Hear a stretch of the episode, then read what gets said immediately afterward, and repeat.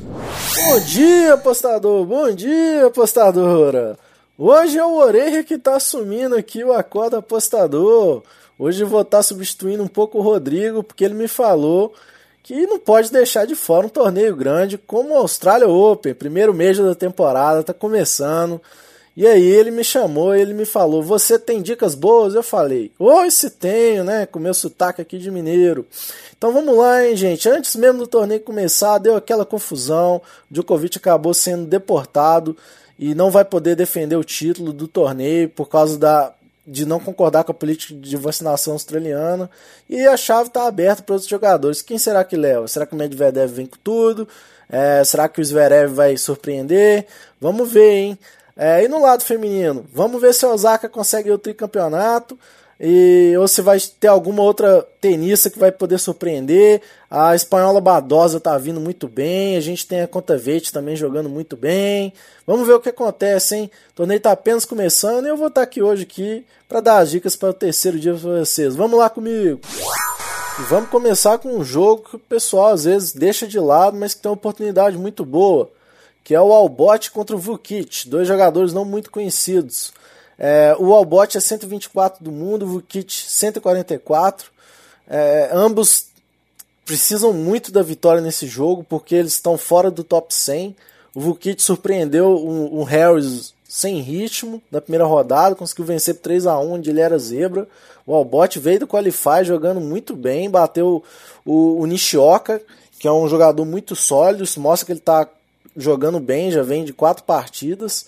E eu gosto desse tipo de partida. Geralmente ele dá mais. É, essas partidas as pessoas geralmente não olham muito, não conhecem muitos jogadores, e a gente vê algumas oportunidades melhores. Acho que tem um certo favoritismo aqui exagerado para o Vukic, sendo que o Albot é tão bom nessas condições da Austrália assim quanto ele.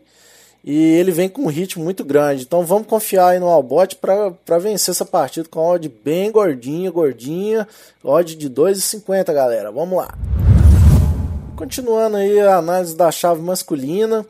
Tem a questão do Nadal, porém o Nadal ele é muito favorito e é difícil de ir contra ele, só que é umas linhas muito loucas. É, a gente teria que apostar que ele consegue mais de 9 games do que o adversário, que eu acho um certo exagero. Então, esses jogos como o Nadal, são muito visados, então vamos seguir na linha de ver jogos onde os jogadores não são tão conhecidos. Aqui a gente tem o chileno Garim, que prefere o Saibro e teve muito trabalho para vencer o Fagundo Bagnes, que é um jogador aí que geralmente joga torneio de segunda categoria, mas que não pode ser descartado, e avançou com 3 a 2 com 6-3 no último set, hein? E o Martins sofreu também para vencer o Del Bones, que também não é um cara que gosta muito de jogar na quadra rápida, venceu com 3 a 1 só que teve o primeiro tie break, ele teve que ganhar de 15 a 13, hein? Que loucura, gente. E a linha parece que promete que vai ter um certo equilíbrio assim entre os dois jogadores. Mas eu gosto de apostar naquele jogador que eu acho que é superior tecnicamente. Por mais que o Pios não seja favorito do Garim, acredito que ele seja mais jogador que o Martinez, né? Vamos com o Garim para vencer a 1,72. Agora vamos passar um pouquinho na chave feminina, hein, galera?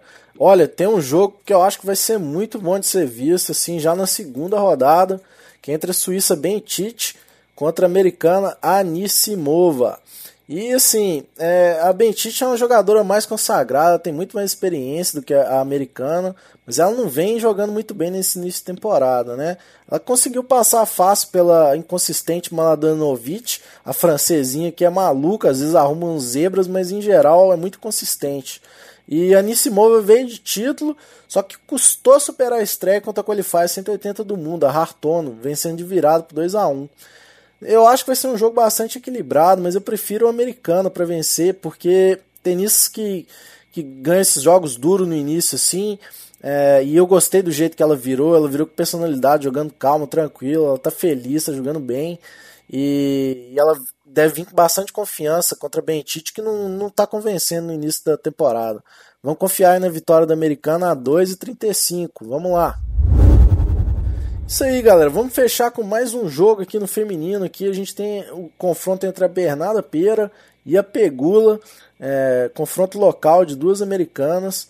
E acredito que a, a Pegula está sendo dada como bastante favorito nesse jogo, porque realmente ano passado ela fez uma grande temporada. Na Austrália mesmo, ela está defendendo as quartas de finais e jogou muito bem aqui, eliminando favoritos no ano passado.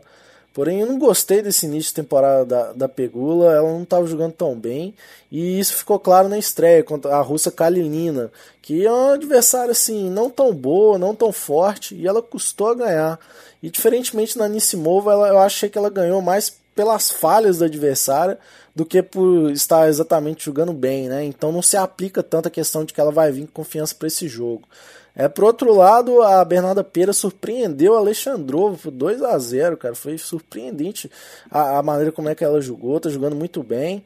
Ela é canhota também, que pode atrapalhar ainda mais. Quem joga tênis sabe que é bem chato jogar contra canhota, é um jogo quase totalmente diferente.